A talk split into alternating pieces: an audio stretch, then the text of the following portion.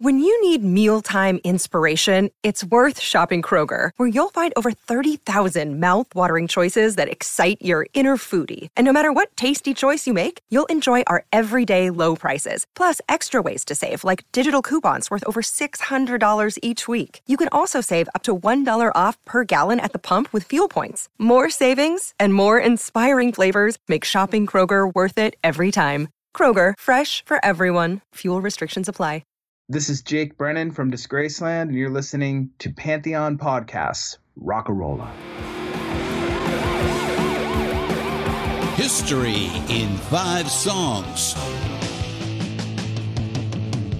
With host Martin Popoff. A production of Pantheon Podcasts. Let's rock out with Martin. Welcome back again to another episode of History in Five Songs with Martin Popoff, brought to you by the Evil Cabal at Pantheon. I am pleased, as always, to be part of this Pantheon podcast network. We are available on Spotify, iTunes, and over 40 other podcast platforms. All right. So, this episode is going to be a bit of a rant episode um, because there's been a hotly contested debate that's been going on. Uh, we are going to be calling this uh, this episode 64. We're going to be calling it "New Wave of British Heavy Metal or Not." Um, Okay, here's what happened. So basically, I went on uh, Pete Pardo's Awesome Sea of Tranquility YouTube channel. We did a top 10 new wave of British heavy metal albums. Um, and uh, we got lots and lots of comments, uh, people bringing up, why not this band? Why, you know, where's the Judas Priest? Blah, blah, blah. We're going to get into this because this is what this is all about. But a lot of comments that just exasperated both of us. And then I also did an episode of The Problem with um, picking 10 new wave of British heavy metal albums. This was done just two episodes ago, and uh, and that and that in conjunction with Pete's thing caused a bunch of debate on the History in Five Songs Facebook page and on my personal Facebook page, where a bunch of people were debating all these bands, and I got into it with everybody, and then I just basically said enough. My my my left hand is starting to throb from typing all these rants. Uh, I didn't want to keep explaining all these rants, typing all this out. That I said, okay, you know what? I'm just going to do an episode of this thing, and we are going to get this all sorted out uh, in an episode uh, once and for all. Uh, I'm calling this a rant because because basically I feel very, very, very strongly, uh, one way or another, about these bands and whether they belong. Hang on, let me put that light back on on this uh, in this episode. Um, whether they belong in uh, as as new wave of British heavy metal uh, metal bands or not. So um okay, so let's let's get the debate started um, with one of the most hotly contended ones that surprised both Pete and I. Uh, take a listen to this. Uh, this is Judas Priest with Never Satisfied.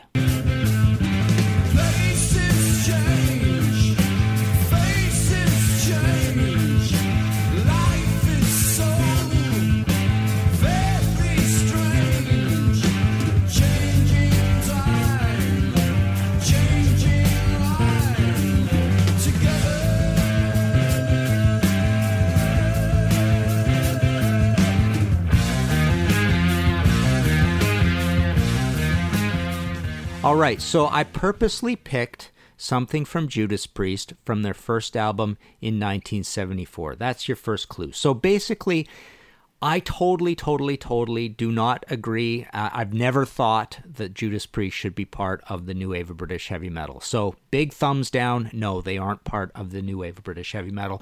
My reasons are this they started in 1969, so basically, uh, you know, a good 10 years before uh, any any of the new wave of British heavy metal bands uh, that we're including kind of get going at least with their first um, their first material. Now that's something that we're going to discuss a little later as well.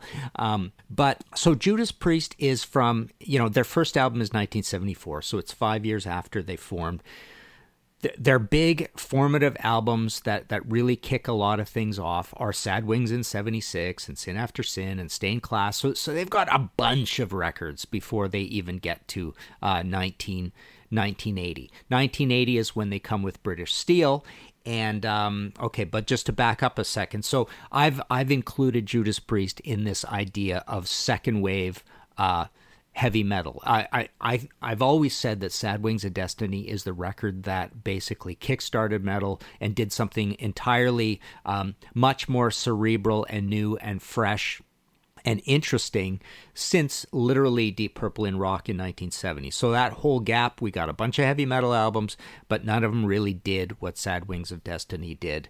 And then Sin After Sin, I, I that run is just so important in heavy metal history. But um, so I am ranting, but I do want to acknowledge your feelings and why a lot of people think Judas Priest should be part of this thing. So, um, the, you know, people do say it should be part of it because, um, you know, they are the ones that establish the uh, the look, the whole package, the uh, the leather and studs thing.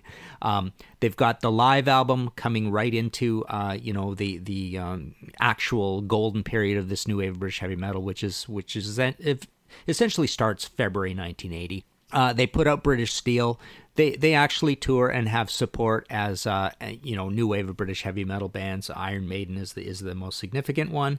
Um, but British Steel, yes, sure. I mean the album is called British Steel. Uh, this is this is a thing called new wave of British heavy metal. You can see why people would include it. Um, but they're just they they they just did way too much before uh, before getting here, and like I say, they started in 1969, so it's it's ludicrous to include them. They're they're as old as Black Sabbath, essentially, believe it or not. Um, so so they that's why they don't belong. Um, you know, they they um they are they are older guys as well. Um, but yeah, they're they're completely established band. They're on CBS. Um, and and they're and they're rolling through this thing just like just like Black Sabbath's rolling through this thing in Uriah Heep and and and everybody's finding a little more success because heavy metal's a big deal but uh, but absolutely not um, just just you know way too important already in the 70s doing a whole bunch of great work uh, in the 70s so uh, so definitely thumbs down on Judas Priest okay our second one, um, and this one also is hotly debated. Uh, take a listen. This is Motorhead with I'll Be Your Sister.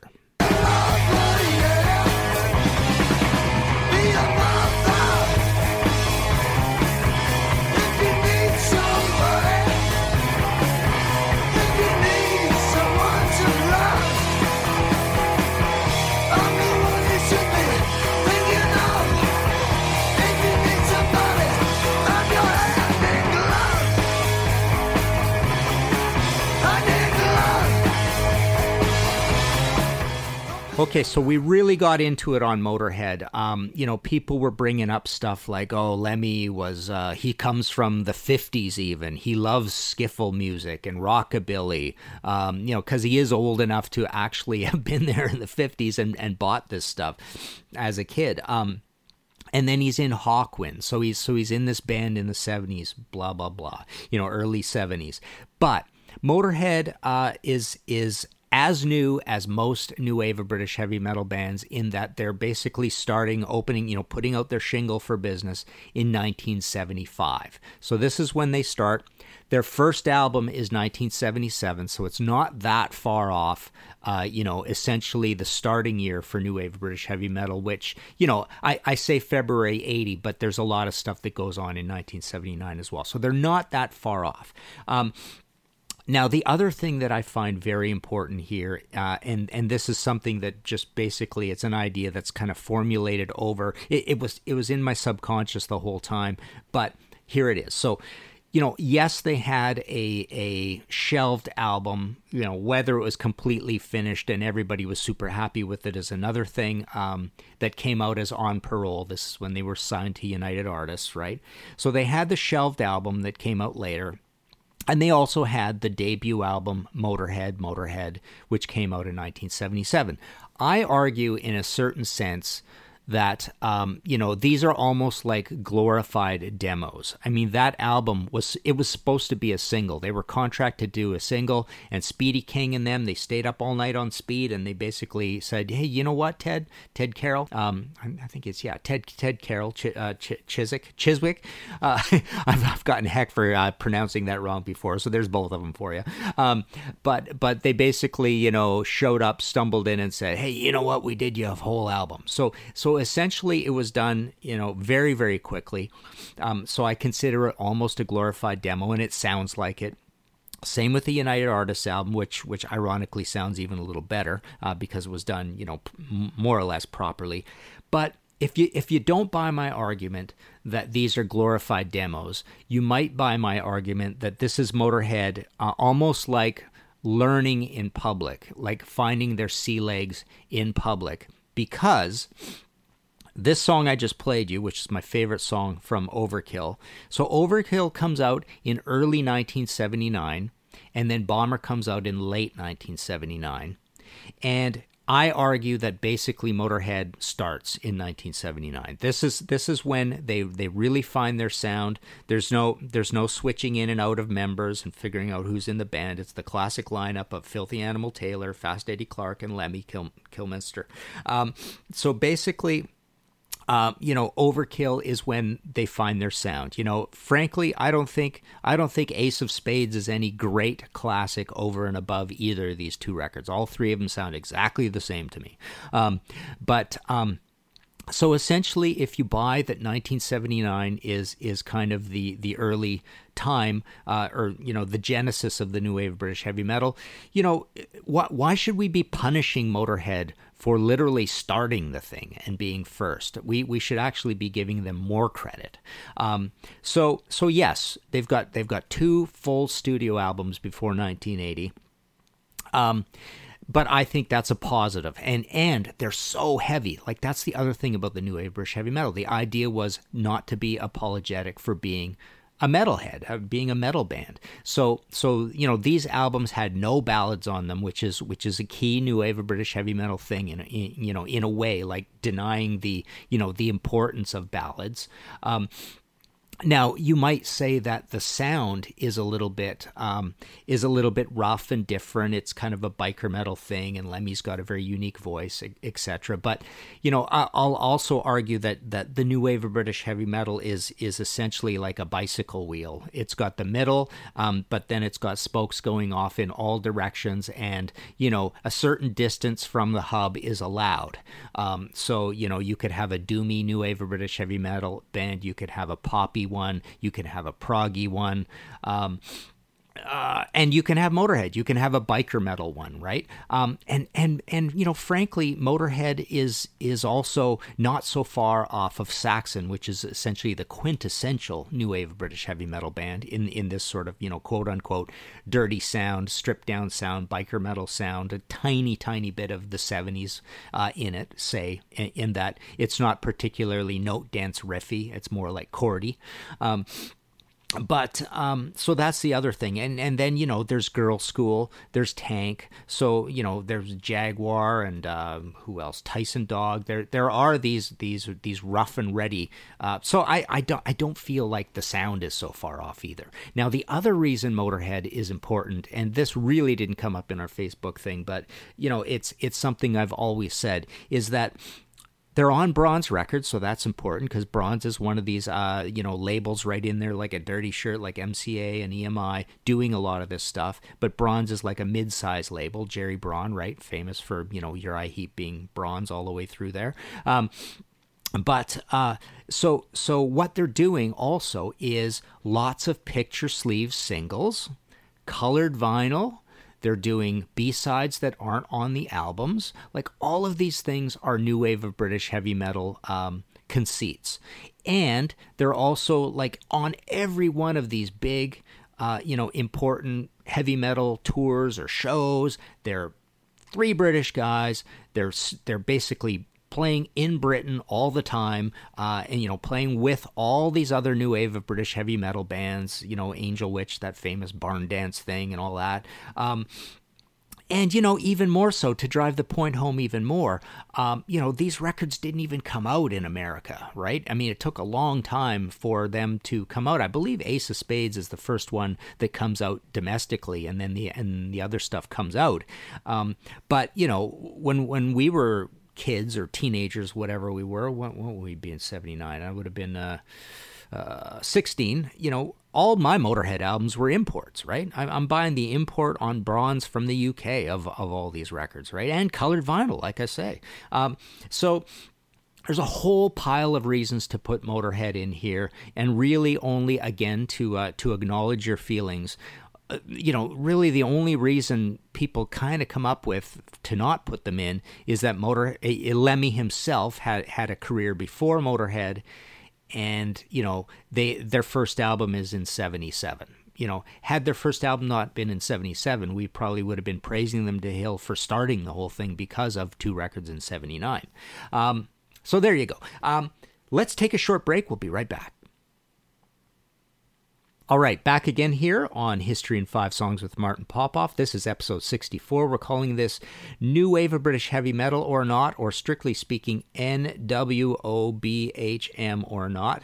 Uh, there was also a big debate going whether you're supposed to say no album.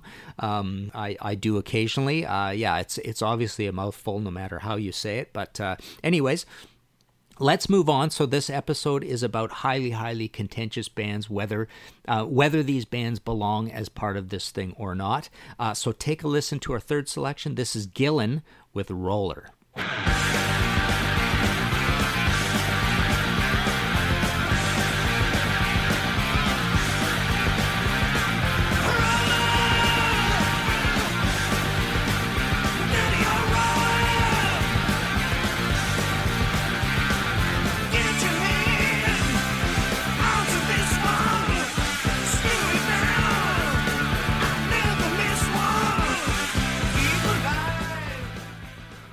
All right, so definitely very contentious here as well. Um, uh, let me just say right off the bat, I have always vehemently argued for them completely to be, yes, part of the new wave of British heavy metal. Um, again they um, you know they start a little bit early they have the japanese album which only comes out in japan but then they have mr universe which comes out in 1979, and it's a pretty heavy album throughout. Um, they're basically, uh, you know, Ian has seen the light. He's come out of his uh, his jazz fusion Ian Gillan band phase, right? Uh, Clear Air, Turbulence, Child in Time, and Scarabus, right?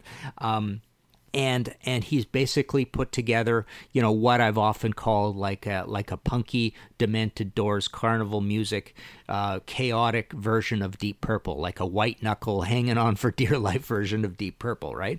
Um, but very heavy band I think. I mean pretty heavy band. I mean you don't have to be crazy crazy super heavy to be a new wave of British heavy metal band. So yes they have some variety. There's a bit of bluesiness. There's a bit of keyboardness.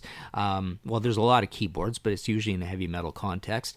Um, but uh, okay, so so the arguments against obviously are Ian Gillan had a long, long career. Uh, essentially, you know, uh, coming coming into the uh, the um, you know the public consciousness within rock in 1970, uh, and then having this long career with Deep Purple. Not that long actually, gone by 73, but uh, but then Ian Gillan band and all that, right? Um, and then the other guys are a ragtag army of guys with sure some roots in the 70s. I think John McCoy was in that that Double Z Zebra Band. Um, you've got Mick Underwood. Um, you've got Bernie Torme, who's a young guy. He he he looks the part and seems the part and plays the part. Although you know he's he's a little bit more of a scrappy, punky Hanoi Rocks type guitarist. So him on its he he on his own uh, is is maybe a little bit of an anachronism. And sure, Gillan's a little bit of an anachronism with the whole sound. But but the argument against Gillan being part of this uh, is is is really, frankly, down to uh, more than anything the fact that Ian Gillan comes from a previous generation. In fact, an earlier generation even than than Priest, you know, who I called second wave. I mean, Ian, goes all the way back to the first generation of heavy metal. But again, you know, I gotta say, okay, so so Glory Road, 1980, I believe. Uh, 81 for Double Trouble. Uh, you know, you've, or I mean, Future Shock. You've got Double Trouble, which is 82, I believe, and then you've got um, Magic, which is 83. So basically, Gillan is just packing it in with a whole pile of records intensely at this time, all English guys, all touring in England, up and down England, playing with new wave of British heavy metal bands. Also, putting a lot of picture sleeve singles and a lot of non LP uh, B sides. So, you know, if if we say that one of the great things about the new wave British heavy metal is all of these singles coming out all the time, and and and the cool thing is a lot of those bands never got to put out an album. Um, but you know, one of the things is a lot of picture sleeve singles you know, Gillan, like Motorhead, is totally, um, you know, uh, participating in that whole thing uh, very enthusiastically. So basically, you know, they're they're deeply, deeply contributing to this whole thing with all these crunching heavy metal songs like the one I just played you there, Roller. Um, so I think they totally, totally belong. We we shouldn't we shouldn't give uh, Ian, who's only one quarter of the band, right? We shouldn't we shouldn't um, you know exclude Ian just because he had a past. Um, because he's giving us this great, great band, one of my favorite bands of all time, uh, and they're and they're in here. Okay, Next one, uh, up to number four on our History in Five Songs, episode 64, New Wave of British Heavy Metal or Not. Take a listen to this.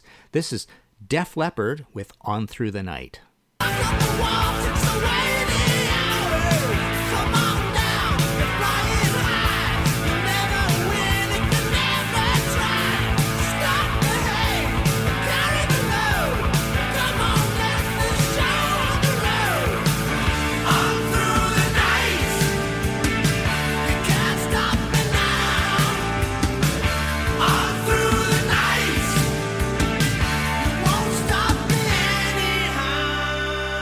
Okay, so this band is is highly contentious as well, um, but um, you know people are more or less in agreement that um, they totally belong.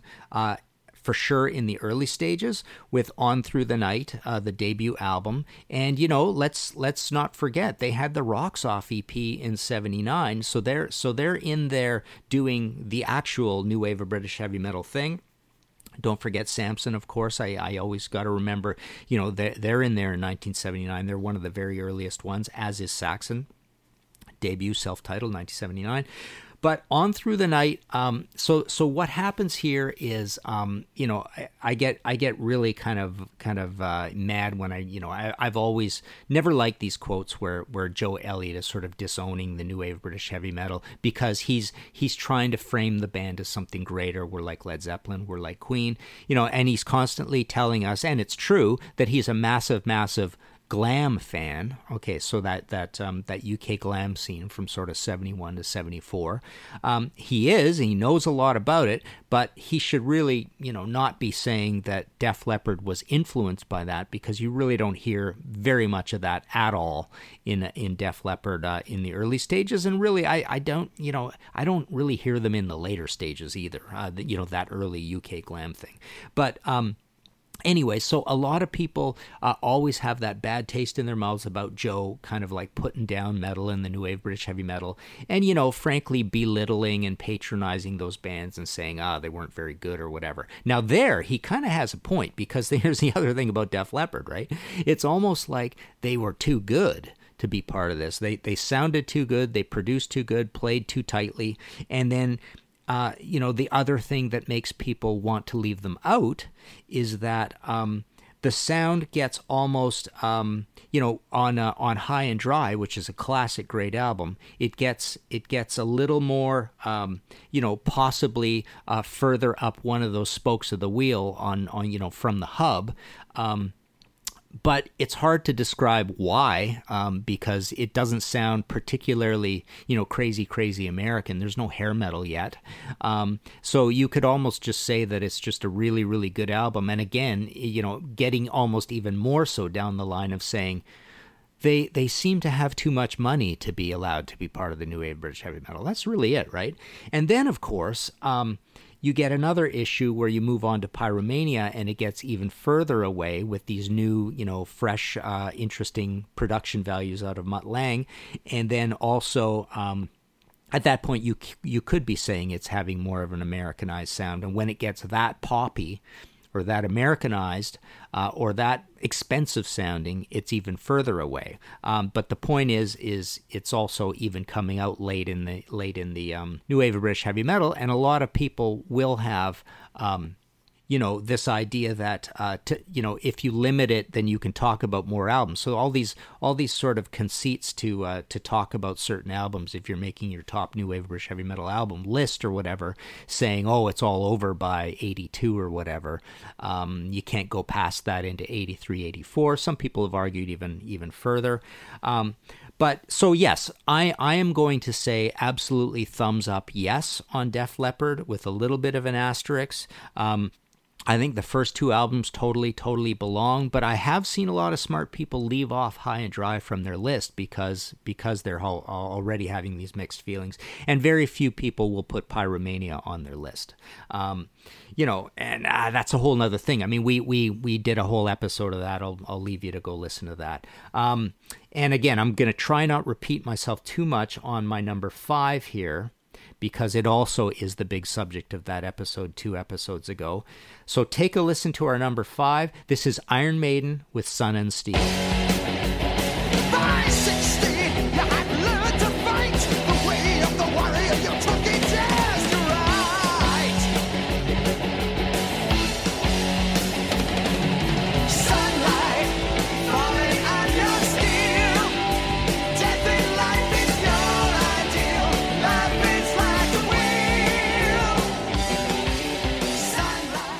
Now, I must confess that Iron Maiden is not that contentious, but they are an interesting band to talk about because it gets contentious, kind of like Def Leppard later on.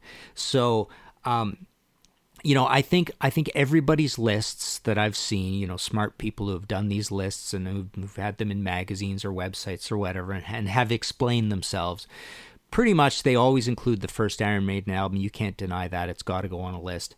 And then Killers, you know, most people, I love Killers, so I would put that on a list. But then again, like Def Leppard, it starts getting a little, ah, should you be including uh, Number of the Beast? And then certainly um, when you get up into, you know, this is why I wanted to play you something off of Piece of Mind. Uh, is it too late? Is it too expensive sounding? Is it too. Uh, so with this band, a lot of it is also this idea that um, are they sticking around? Is Iron Maiden too good for the new wave of British heavy metal? They're they're over in uh, you know they're, they're over in America or whatever. So so I would argue again you know, just like I did in the in the episode two episodes ago, um, that you could actually literally put in, you could almost go all the way up to Powerslave and put in five Iron Maiden albums in your list of top ten new wave of British heavy metal albums. So I definitely, definitely thumbs thumbs up for Iron Maiden as being part of the new wave of British heavy metal. Now, obviously, that's not that contentious a thing, but I think I wanted to talk about it because it is interesting in terms of when is it too late, when are you too good, and when are you too uh, focused on America. I think I think that does bother some people. Um, but yeah, okay, so there you go. There's all five. And I wanted to mention a few honorable mentions that, that came up as well. Ozzy Osbourne, um, you know, people say they are part of the new wave of British heavy metal because look at you know, an album in 1980, an album in 1981, but um, you've basically got four very old guys, I mean, three very old guys, and you've got a, a young guitarist from California. So, you know, there there's enough reason right there um, not to put them in. But they're again participating with the singles, picture sleeve singles, non LP B sides. Uh, they're they're essentially based in. Um, based in the UK at this time. They're touring the UK, so there's a lot of reason to, to say, eh, new band, right? I mean, we let we let uh, Ian Gillan in with Gillan, right? but this is this is more or less called Ozzy Osbourne, and Gillan is called Gillan, not Ian Gillan as a solo project. So there you go. Um, uh, let's see. Clovenhoof gets mentioned. I always consider them kind of arriving too late, even though they had an early single.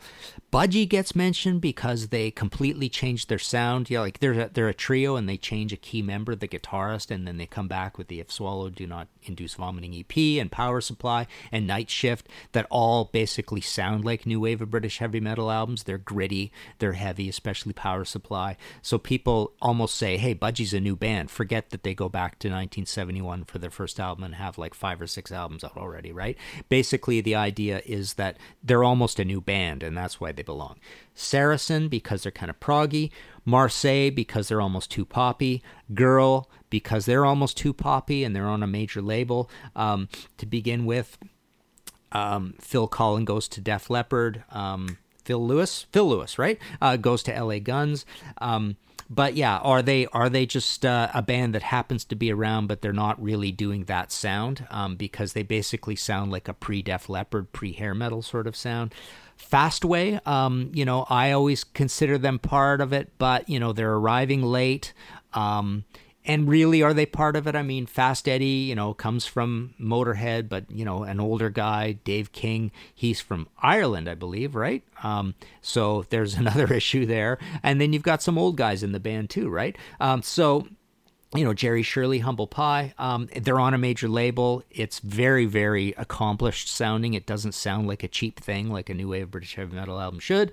Um, Magnum is another one. They've been around, but not that that long. Um, but they're in here, totally participating. But are they too proggy? I would say yes you know, Quartz. I, I consider Quartz totally, totally part of this thing, but people do bring up that, you know, they were called Bandy Legs before. Their first album's 1977. The sum total of the first album is very kind of 70s ish, even though Mainline Riders is there live album next. But Against All Odds, I think, is amazing, amazing, perfect new wave of British heavy metal. And I mean, sorry, um, Stand Up and Fight, and then Against All Odds, it totally belongs to, although it's a different sound.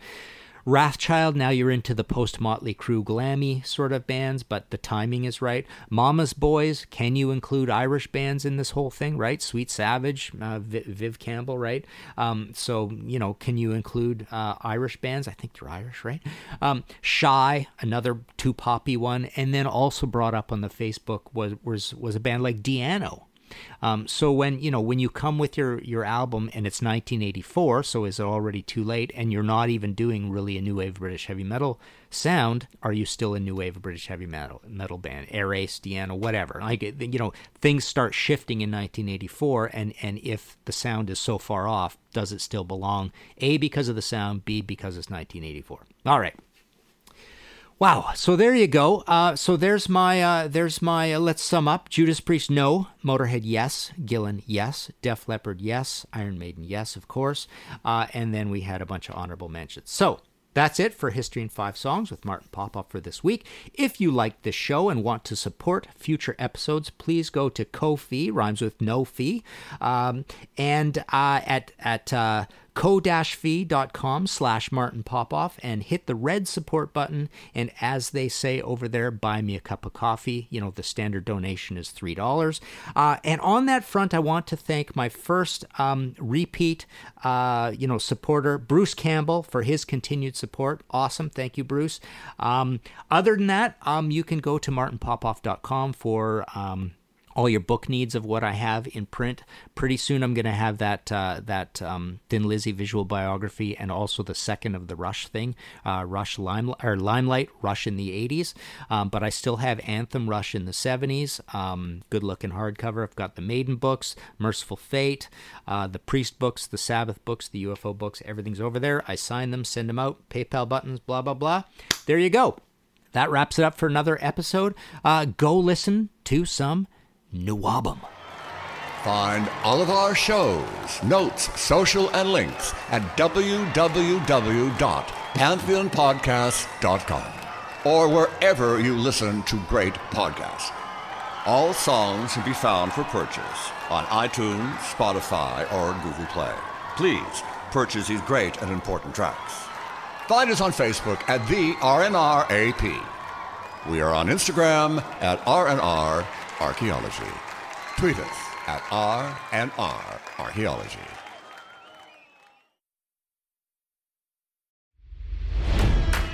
It's NFL draft season, and that means it's time to start thinking about fantasy football.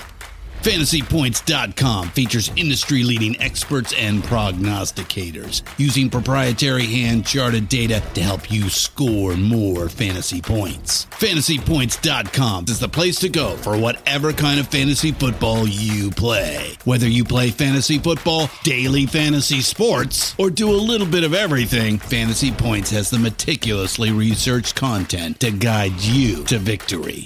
And why wait for the fall? Fantasy Points also covers the new spring football league, the UFL.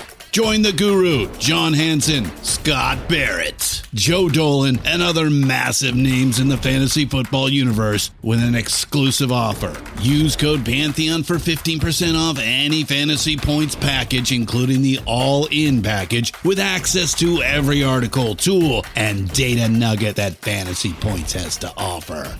That's fantasypoints.com and code Pantheon for 15% off at Fantasy Points. Fantasypoints.com. Code Pantheon. Score more fantasy points.